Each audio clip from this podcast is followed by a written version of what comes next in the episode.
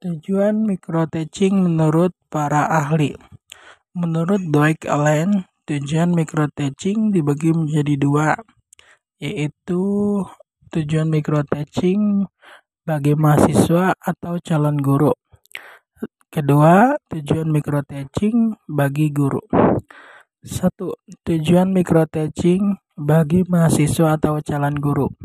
A. Memberi pengalaman mengajar yang nyata dan latihan sejumlah keterampilan dasar mengajar secara terpisah. B. Calon guru dapat mengembangkan keterampilan mengajarnya sebelum mereka terjun ke kelas yang sebenarnya. C. Memberikan kemungkinan bagi calon guru untuk mendapatkan bermacam-macam kondisi peserta didik. B. 2. Tujuan micro teaching bagi guru.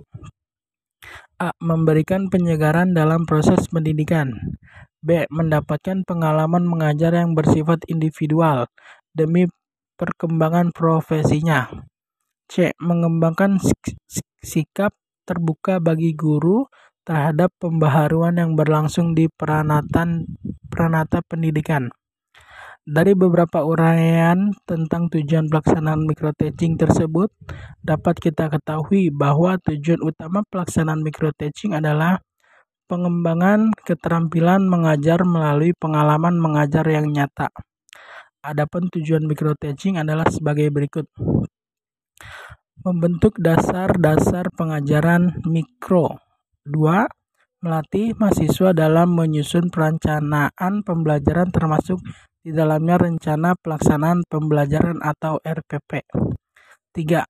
Membentuk dan meningkatkan kompetensi dasar mengajar terpadu dan utuh. 4. Membentuk sikap profesional sebagai calon guru. 5. Dapat menggunakan alat pengajaran dengan benar dan tepat.